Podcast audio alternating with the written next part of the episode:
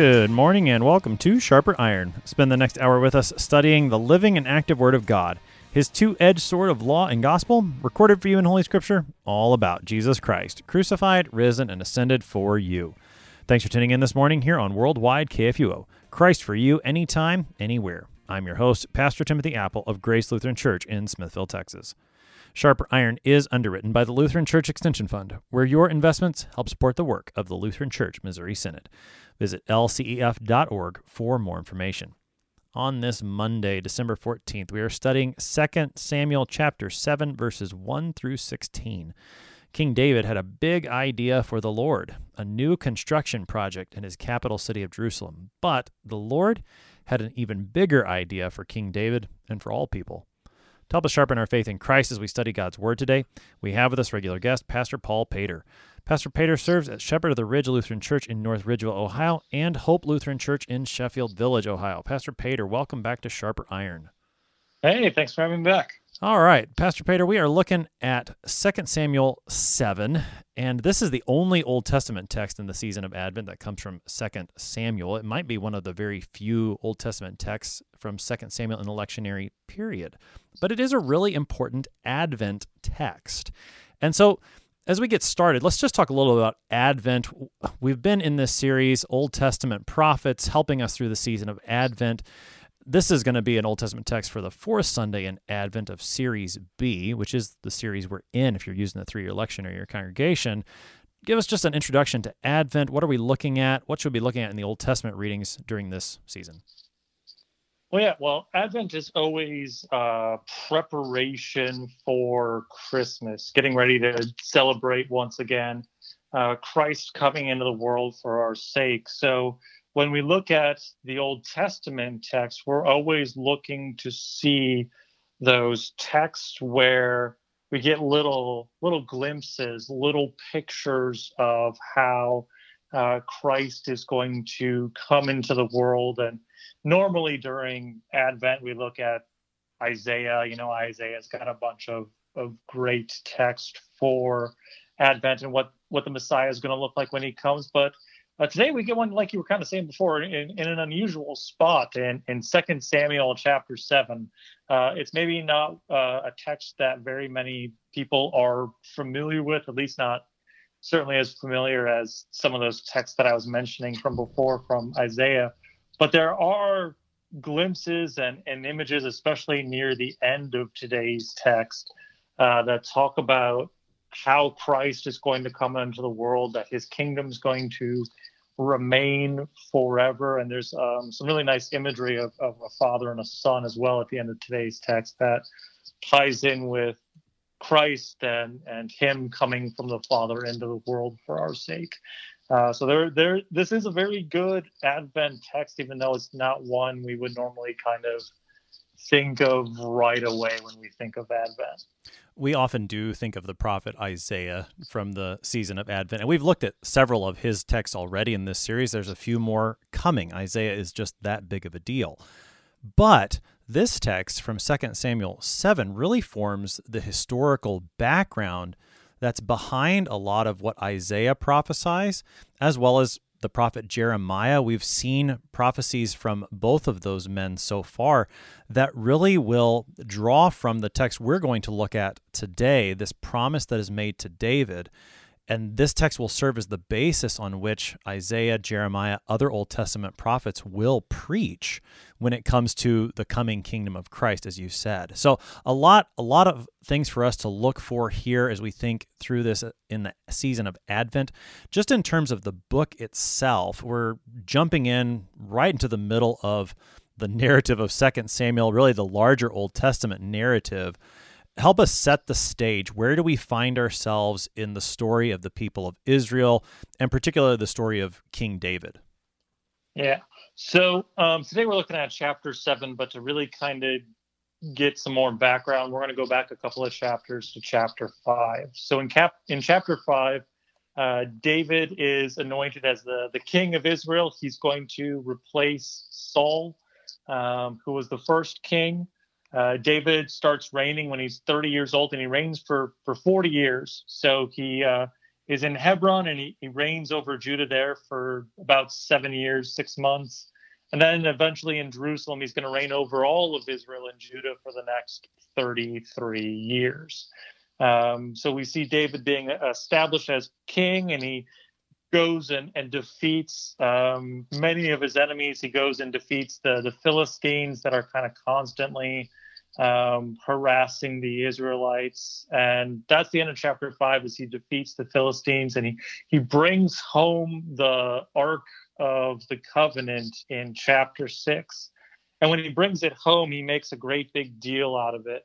Um, he dances before the Lord with all his might. You, you see this procession going into town and and David is dancing and and carrying on, and his wife, who's actually uh, the daughter of Saul, um, his wife sees David carrying on and, and gets quite upset about it, um, and she confronts David. They have a great big argument, and that chapter ends by saying that this wife of David had no children to the day of her death. So it's really kind of a dark um, close to the previous chapter of yes, this is great that the ark has been brought back into Jerusalem, but there's also this kind of dark side of Saul's daughter being pretty mad at David um, over kind of his flaunting and and and um, dancing before the Lord with all his might, which I just think is a, a funny phrase in the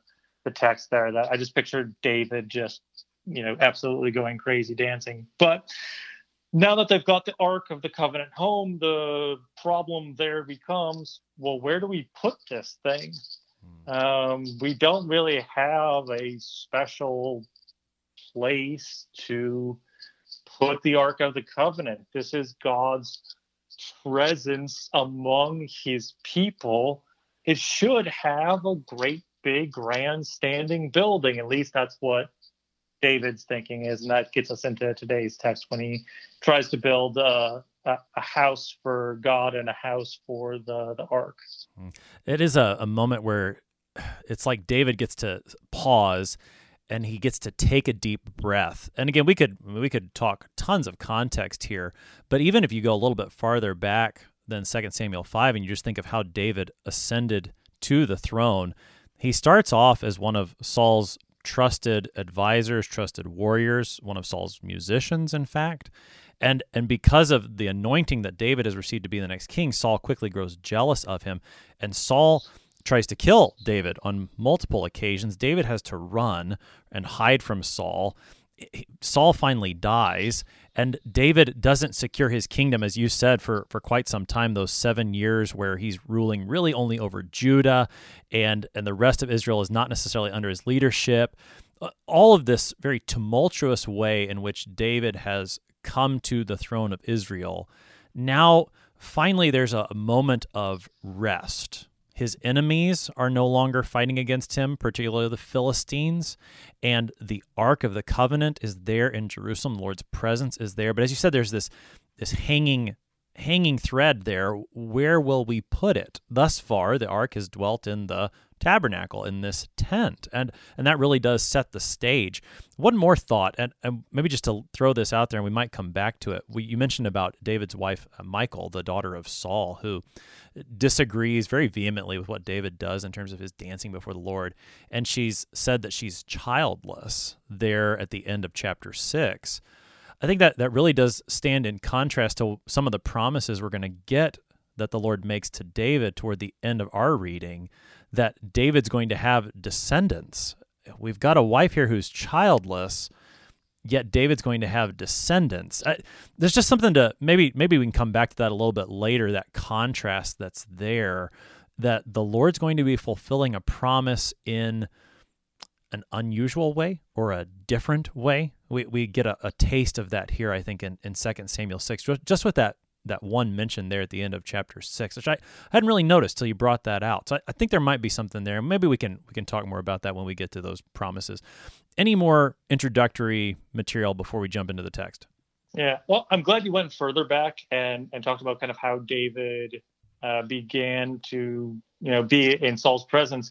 but we're actually going to get allusion even further in the text where you go back even further to mm-hmm. when David was just a shepherd boy, you know, taking care of his dad's sheep.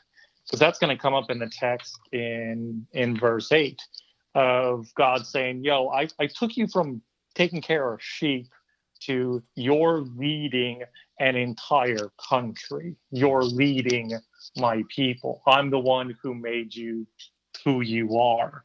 So that's kind of an important thing for David to remember and for us to remember in this this text as well that when God makes this this promise, this covenant with David, it's not that David's good, great, grand, and wonderful in and of himself. Um, that you know he's somehow better than everybody else. Like God uses him. It's like no, God uses David um, often in spite of who David is and what he what he does and what he will do. Uh, and he uh, it, David is is used by God to do some some pretty awesome things, and you know it's obviously from David's family line that we get the Savior of the world. So uh, that's an important part of this this covenant today as well that we're going to look at. So, 2 Samuel chapter 7, beginning at verse 1. Now, when the king lived in his house, and the Lord had given him rest from all his surrounding enemies, the king said to Nathan the prophet, See now, I dwell in a house of cedar, but the ark of God dwells in a tent. And Nathan said to the king, Go, do all that is in your heart, for the Lord is with you. But that same night the word of the Lord came to Nathan Go and tell my servant David, Thus says the Lord, Would you build me a house to dwell in? I have not lived in a house since the day I brought up the people of Israel from Egypt to this day, but I have been moving about in a tent for my dwelling. In all places where I have moved with all the people of Israel, did I speak a word with any of the judges of Israel, whom I commanded to shepherd my people Israel, saying, Why have you not built me a house of cedar? Now, therefore, thus you shall say to my servant David, Thus says the Lord of hosts I took you from the pasture from following the sheep, that you should be prince over my people Israel. And I have been with you wherever you went, and have cut off all your enemies from before you. And I will make for you a great name, like the name of the great ones of the earth. And I will appoint a place for my people Israel, and will plant them, so that they may dwell in their own place, and be disturbed no more. And violent men shall afflict them no more as formerly, from the time that I appointed judges over my people Israel and I will give you rest from all your enemies. Moreover, the Lord declares to you that the Lord will make you a house. When your days are fulfilled and you lie down with your fathers, I will raise up your offspring after you, who shall come from your body, and I will establish his kingdom. He shall build a house for my name, and I will establish the throne of his kingdom forever. I will be to him a father, and he shall be to me a son. When he commits iniquity, I will discipline him with the rod of men, with the stripes of the sons of men. But my steadfast love will not depart from him, as I took it from Saul, whom I put away from before you. And your house and your kingdom shall be made sure forever before me. Your throne shall be established forever. That is our text for today, 2 Samuel 7, verses 1 through 16. Pastor Pater, the first three verses of the chapter really set the stage. Uh, we've set the context for, for where we've been to get to this point. Again, David has just taken up residence in Jerusalem, his capital city's there. He's sitting in his palace and he's got this bright idea. Take us into what David's thinking there at the beginning of the text. Yeah, Dave. Yeah, I don't know if bright idea is the right word. Maybe maybe David thought it was a bright idea, but we're gonna see pretty quickly that well, David and Nathan both are like, oh yeah, this is great, and then they you know maybe should have talked to God first. But so David wants to build uh, a massive temple to the Lord. He's to put the Ark of the Covenant in it, and it's to be this big, beautiful, glorious thing. Because right now the the Ark currently resides in a tent. You know, like the the large tent that they had, kind of according to the design of Moses's tabernacle. And David's like, man, here I am sitting in this great big house of cedar. I've got this very nice, lavish palace because I'm the king. But God's ark is just sitting in this dingy little tent, this little temporary thing. We we need to make him uh, a permanent structure. We need to make him a great big house, and you know it'll, it'll just be great and grand and wonderful, and and God will just really really love this if we make this big magnificent thing. So he's talking with the prophet Nathan about all of this, and Nathan says, "Yeah, David, go go go do what's in your heart. Uh, the Lord is with you." Um, but then you get verses four and following, which you read. Uh, that night, uh, the word of the Lord comes to Nathan, and he's like, uh, "So, did I ever ask you once to build me a house to dwell in? That I, I don't remember doing that." And he says, uh, "I haven't lived in a house since uh, the day I brought up the people of Israel from Egypt." So I mean, he's going way back to Exodus, you know, hundreds of years before. Um, he's going back to Exodus and saying, okay, I've been moving around in a tent with my people this whole time. All the places that I've gone with them, you know, I never once said to anybody, hey, yo, make me a house uh, that my my glory can dwell in there. And he mentions uh, the judges as well. You know, does he say, or he says, did I ever say to one of the judges, Why have you not built me a, a house of cedar? So uh, the Lord appears to Nathan in this dream and and says, You know, I haven't commanded this this thing to be built. Why are you why are you building it? And uh, so now we've got kind of this weird place where David and Nathan thought they were doing something great for God, but they they never actually checked with God first to see if that's something He wanted. Hmm. Let's let's pick at that strand a little bit because I I think that is certainly a strand that you see in the scriptures where people think that they're going to do something good for God, but in reality, it's not what he wanted because he didn't command them. Now, when I think of, of that, the classic example in my mind actually goes back to King Saul, the one that the Lord said, You're not going to be king, and he replaced him with David. Back in 1 Samuel 15, King Saul has this great idea of his own that instead of killing all of the Lord's enemies, like the Lord told him to do, instead of killing all of the sheep of the Lord's enemies, like the Lord told him to do, he's going to spare some of those sheep and he's going to sacrifice them to the Lord instead. And that's the excuse that King Saul gives to Samuel when Samuel comes along and confronts him. And Samuel says, Look, Saul, to obey, to listen to the Lord, that's better than to sacrifice. Now, I, I have trouble, though, in thinking of David like that. And maybe that's just my own prejudices. Uh, when I come to the text, I know that Saul has lots of issues and not that I don't know, you know, David certainly has his sins, no doubt. But overall, David is seen as a positive king. So I have a hard time seeing maybe the same motives of David. Uh, whether or not his motives are there or not, the same thing does seem to be at play. And it, you know, I, I don't think the Lord's rebuke of David here is as harsh as Saul received, but there is that sense of rebuke. Said, David, don't get ahead of yourself. I didn't tell you yeah. to do this. Go ahead.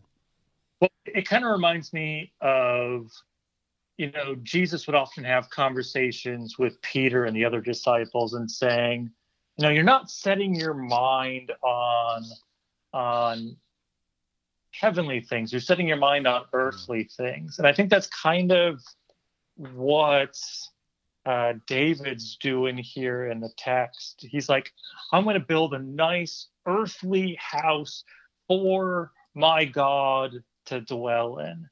Um, and he, I think, had the best intentions in mind, but sinful man, whenever we have the best intentions, our our best intentions are still always stained by sin. So, you know, maybe David was just trying to to to have it so that the Lord had had something as nice as he had. Um, and I hadn't thought about it that way until just now. Of maybe he was just trying to say, "Well, I'm just, you know, some schlub king human. Um, God obviously deserves at least the same thing I've got."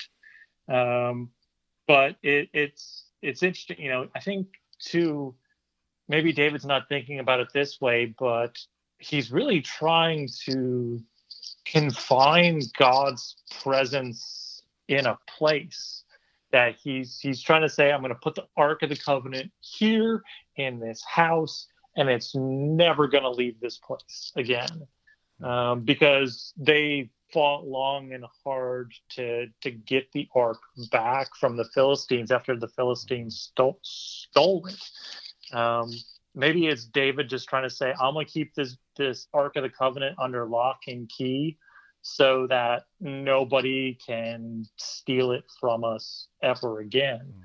Mm. Um, but I think of that that hymn uh, built on the rock, and, and, verse two kind of popped in my head when I was um, getting ready for today. It says, uh, uh, "Surely in temples made with hands, God the Most High is not dwelling."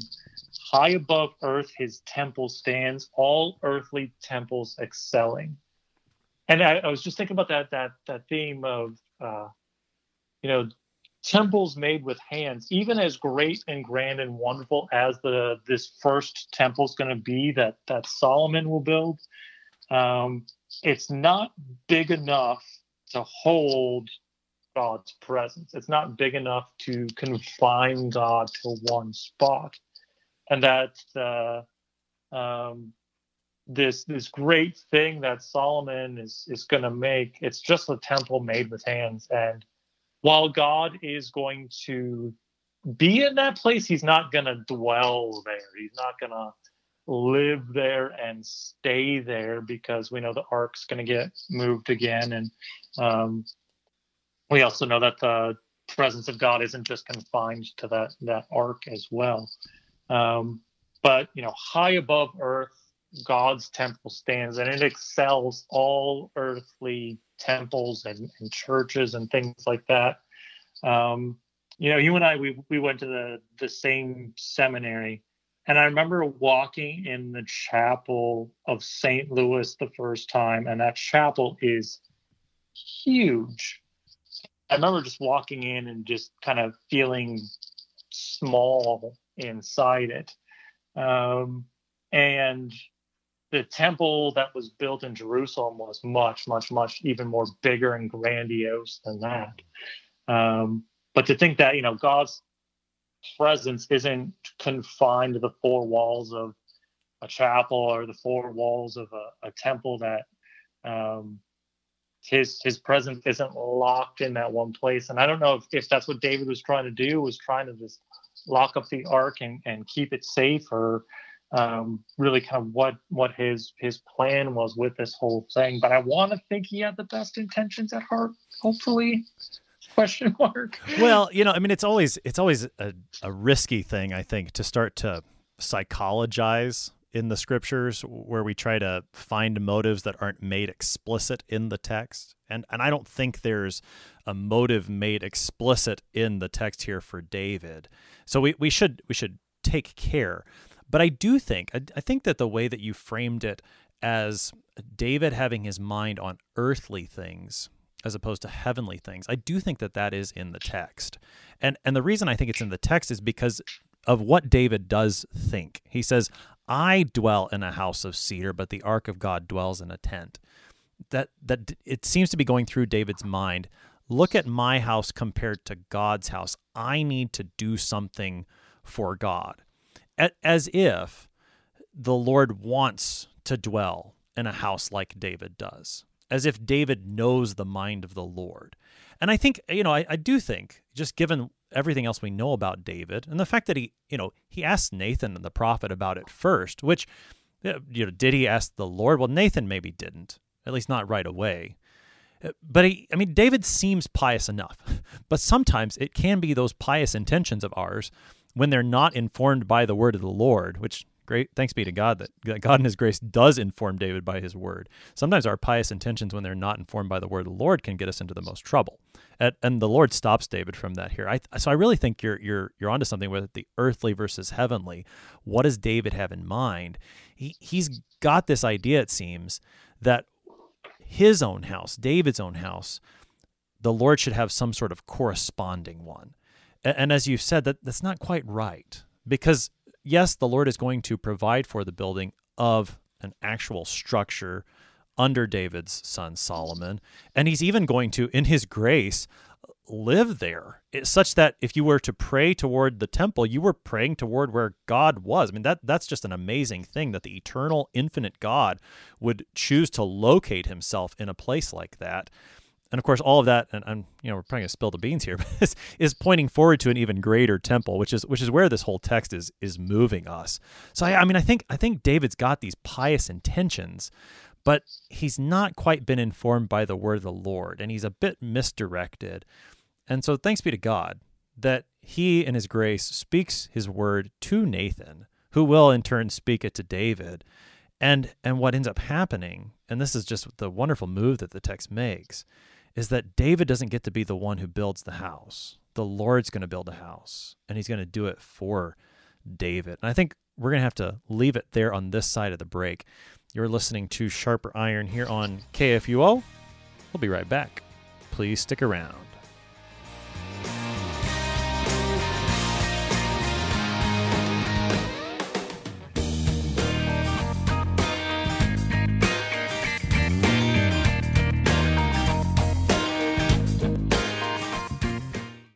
Since 1978, Lutheran Church Extension Fund has had the humble privilege of supporting Lutheran Church Missouri Synod ministries and her workers. Thanks to faithful investors, LCEF has provided thousands of church workers, congregations, schools, and organizations with the low cost loans and resources they need to reach more people with the saving name of Christ. To learn more, visit lcef.org or call 800 843 5233. 800 843 5233.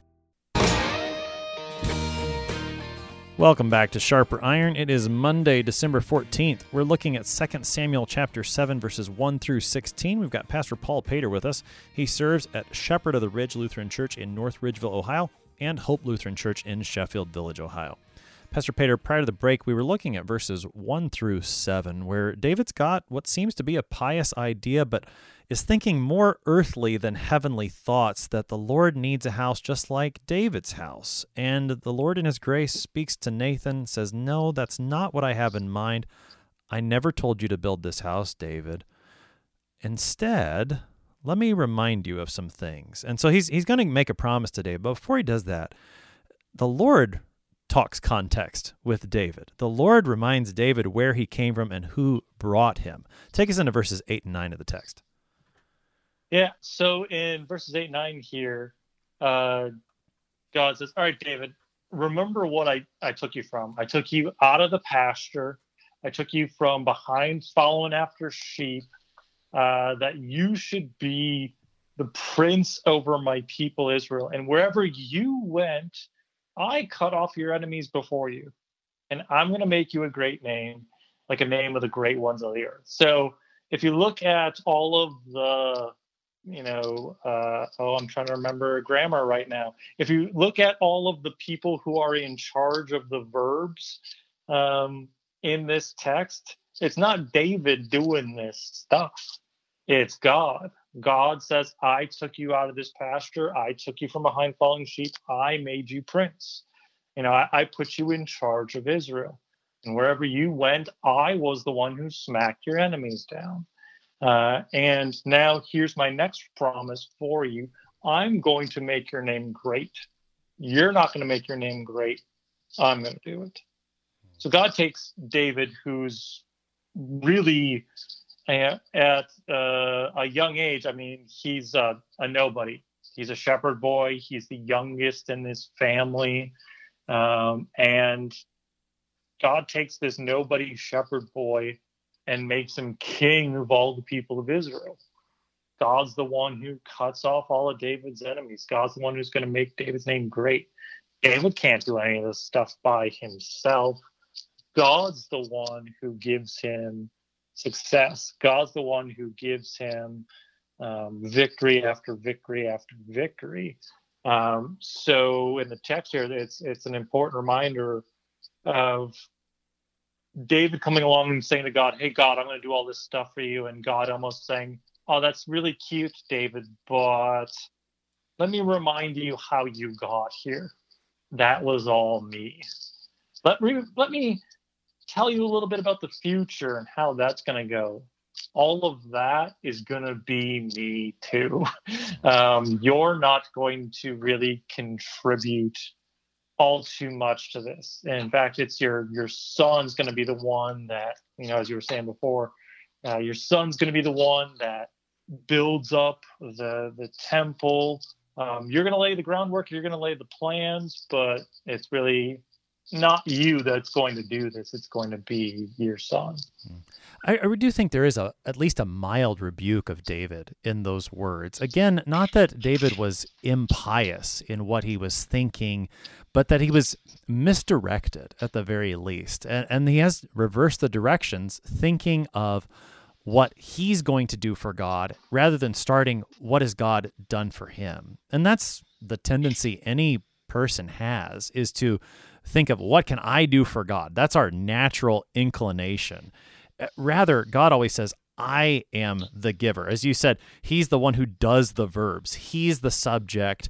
He does the verb and we're the object. We receive. And and David at least in some sense has reversed that here. And so I think you're right. There's there's at least a mild rebuke of David, a reminder of who he was and how the Lord is the one who has brought him into the place where he, where he now sits. You know, David has built this house of cedar. Well, who who really is responsible for that house, David?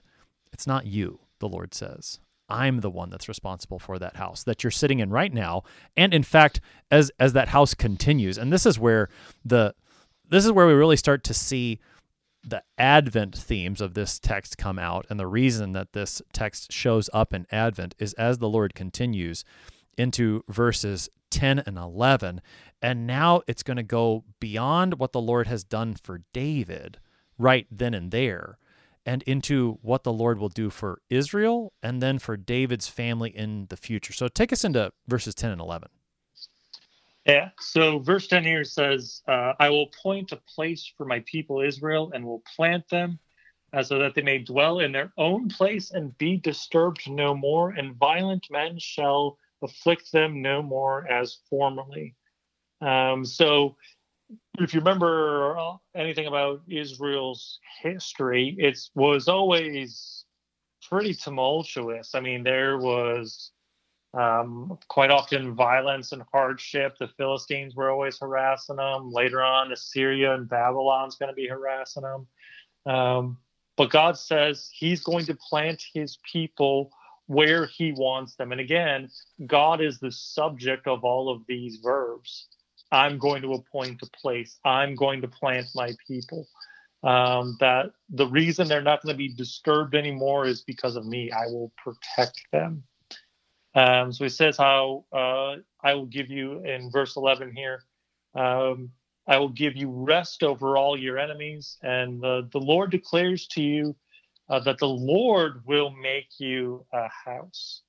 So it, it's kind of interesting here. This whole conversation starts because David wants to build a house for God.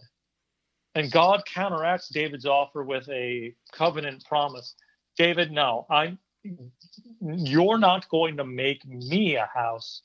I'm going to make you a house. I'm going to make you a, a, a dynasty. I'm going to establish my kingdom through you and through your offspring.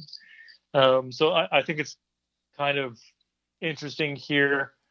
You know, the beginning of the text, like I said, David's like, "Hey God, I'm going to build you a house," and God's like, "No, quiet down. I'm I'm going to build you a house.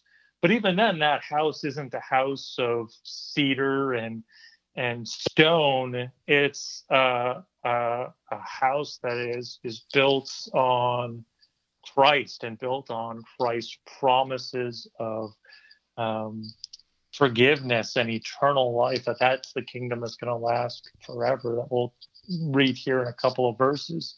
But I just I just find it very interesting that that God um, counteracts David's offer of a house with another house, but it's a house not made with hands. It's a house that's eternal in the heavens. Hmm. Yeah, I mean the Lord here is is a fantastic author. he he he plays on that word house quite well, and as you said, he's already here in verse eleven starting to move David beyond the conception of a physical building as a house and into something else. I think you used the word dynasty, and and at least on one level, if I can say it that way, there is that promise that there's going to be a house for David in the sense that there will be a line of kings for David. But even that maybe isn't the fullest conception of the promise. And, and you've already told us, right? I mean, we're ultimately going to be talking about Christ here, how David's son is going to become David's Lord, to use the language of the Psalms. So now, I, I will say briefly, in the lectionary, the verses we're about to read actually get skipped. I'm not sure why they do that. That's beyond my oh, no. that's beyond my pay grade. But but in the in the lectionary, it you read verses one through eleven, then you go to, to verse sixteen. But you really need to know what's in these verses in between to get the full picture here. So verses twelve through fifteen. That's again that's the interlude, which you you may not hear in church when you hear this, but it's it's good to know it. So start taking us into the Lord's going to tell David what he means by building a house. What does the Lord say to David? Uh, so, verse 12 uh, When your days are fulfilled and you lay down with your fathers, I will raise up your offspring after you, who shall come from your body, and I will establish his kingdom. Um, so, I'm just going to stop right there with verse 12.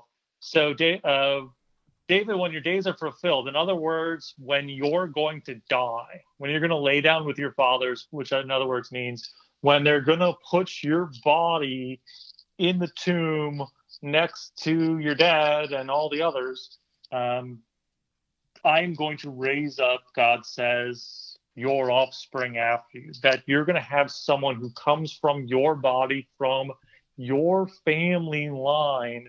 And again, we see God's the the uh, subject of all of these verbs. That I am going to be the one who will raise up your offspring after you. I'm going to be the one, God says, who's going to establish uh, your offspring's kingdom. Uh, and then verse 13 says, uh, He shall build a house for my name, and I will establish the throne of his kingdom forever. So, David here in verse 12 is like, Oh, yeah, David, you're going to die eventually. You're going to lay down your life, you're going to die. Um, you're going to lie down with your fathers in death but it's through David's offspring that the kingdom will be established. Now, immediately, this happens with Solomon. Solomon's the one who reigns after David. Solomon builds uh, a great kingdom, um, but ultimately, this promise sees its fulfillment in Jesus that God the Father is going to build up for his son a, a house, that his throne is going to be established forever, that God's name is going to be the one that, that reigns. But uh, to back up a little bit, so Solomon's going to be the one who's going to build the earthly temple, as it were, uh, that his father David envisions. But Jesus is going to be the one who builds the temple that his heavenly Father envisions. I think of the the text where Jesus tells the the Pharisees and the others, you know, tear down this this temple and I'll build it back up in three days. And everybody thinks that he's talking about the temple that they're standing in. And that's what John's gospel tells you. No, Jesus was talking about his body as that temple uh, that God the Father was going to establish the throne of Christ's kingdom forever in that temple, and that nothing could destroy Christ's kingdom. Because, spoiler alert, if you want to, you know, listen and, and hear the rest of the text on what's going to happen to the temple, eventually this temple that David envisions and that Solomon builds, it's going to be come in and destroyed by the Babylonians. And then um, when the temple is rebuilt, the people who knew what the first temple looked like cried because it didn't compare with that first temple. And then fast forward to Jesus' time, and after uh, Jesus' uh, resurrection and ascension, um, that second temple that was built with earthly hands gets destroyed by the Romans. Um, so, and it's interesting too that as as Jesus talks about his body as the temple, his body is going to be killed by Roman soldiers, but God's going to raise that temple up on the third day when Jesus rises on Easter morning. Um, so there's there's a whole lot going on in these verses. I don't know why the lectionary folks skipped them because there's some really really good like gospely Jesus-y stuff in these verses. No, that's that's exactly right. And and as you said, Solomon, you can see him as a fulfillment of this text in part. And this is this is often true in the Old Testament where the prophets will speak and you will see something happen in the very immediate future that says, yeah, that's that's what he was talking about. But there's also these hints throughout that eh, that's not everything that he was talking about because Solomon's house that he builds for the Lord, that temple, as you said, was destroyed by the Babylonians. And and Solomon, in terms of establishing his kingdom forever, well, Solomon does a pretty good job of reigning with wisdom. He falls away to a degree later in life and loses some of the kingdom. And even his son then gets a great majority of the land ripped away. So again, you're sort of left scratching your head.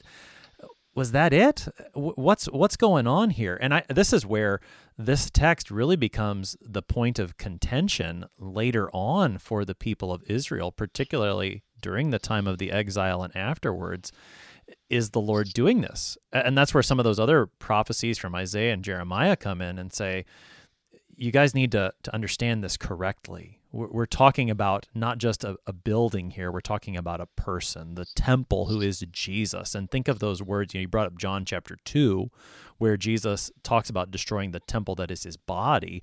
Even in John chapter 1, where John says the word became flesh and dwelt or tabernacled among us. There's there's God dwelling among his people. Here's the temple. It's it's Jesus. And so there's there's tons of connections here. And this is why, you know, for example, in the the genealogy that Matthew gives, the fact that Jesus is in the line of David is such a big deal. Or the reason that Joseph when he adopts Jesus and Joseph is a son of David, that's a really big deal or that that you know they're going to the town of David Bethlehem in Luke chapter 2 all of these connections go back to this very text and this promise that the Lord makes. And you see how ultimately Jesus is the temple that God has in mind the house in which he dwells forever and in which he establishes his kingdom through the line of David forever now now perhaps having said that, maybe some of the difficulty comes in verse 14, where where you get words that, well, if we're going to apply this to Jesus, and now now how does this work? So so verse 14, the Lord is speaking again. I will be to him a father, and he shall be to me a son. When he commits iniquity, I will discipline him with the rod of men, with the stripes of the sons of men. But my steadfast love will not depart from him. So, I mean, if we're talking about Solomon, no problem there. But if we're talking about Jesus, well, how do words like that apply to Jesus? Yeah. So it's obviously not that Jesus committed iniquity or sin. He can't do that. He's God. But I, I think of texts like Isaiah 52 and 53 that the Lord laid on him, you know, talking about Christ, the iniquity of us all. So Jesus is this really weird paradox of that he is the sinless Son of God, but on the cross he becomes the worst sinner of all time because he takes all of humanity's sins upon himself. Um, he takes everyone's sin from Adam and Eve all the way down to the last person that's ever going to exist. He takes all of that upon himself. And when he was going to the cross, he was beaten up by the soldiers who um, were supposed to be guarding over him. He was struck repeatedly. They spit on him. They mocked him. Uh, and it, it, talks about uh, the the stripes of the sons of man in today's text. And I, I thought about that that text from Isaiah that by his stripes, by his wounds, we are healed. So again, you've got this. Anytime I hear father and son imagery in scripture, my brain automatically jumps to God the Father with his son, Jesus. So again, it's not that Jesus committed iniquity, but when Good Friday comes along, the Lord lays on him the iniquity of us all, and Jesus is bearing the punishment that we deserve from our for our sins. Um, but verse 15 here has has a, a, a great bit of gospel in it as well. But my steadfast love will not depart from him. So God's steadfast love doesn't depart from Christ and it doesn't depart from us either. And it's not because you and I are, are good, great, grand, and wonderful in and of ourselves, um, but it's because of what Christ did for us on Good Friday that as he took upon himself the iniquity of us all, he gives us his perfect keeping of the law. He gives us his steadfast love and mercy, even though we haven't earned it, even though we haven't deserved it, even though we try to deserve it when we you know, go out and do all these things that we think, oh, God's absolutely going to love this if I do this for him. and it's usually things that are just not anywhere remotely close to what God wants us to do. Um, but that steadfast love of God, nothing can take that away from us. And that's what uh, the Lord's trying to tell David here in this text. You know, he tells David, you're going to die. Um, you're going to lie down with your fathers, but I have steadfast love for you and for your offspring, which includes Jesus, who's going to be born uh, in Joseph's house uh, and and living in the you know there, there, there's quite a few times where Jesus is called the son of David. You know, even though he's Joseph's son um, through adoption, there's this image of him being David's son as well, and being this mm. fulfillment of this this text that we see here in Second Samuel. Mm, yeah, I mean Jesus even during Holy Week brings that up to the the Pharisees and his opponents about what does it mean that David's son is also David's Lord.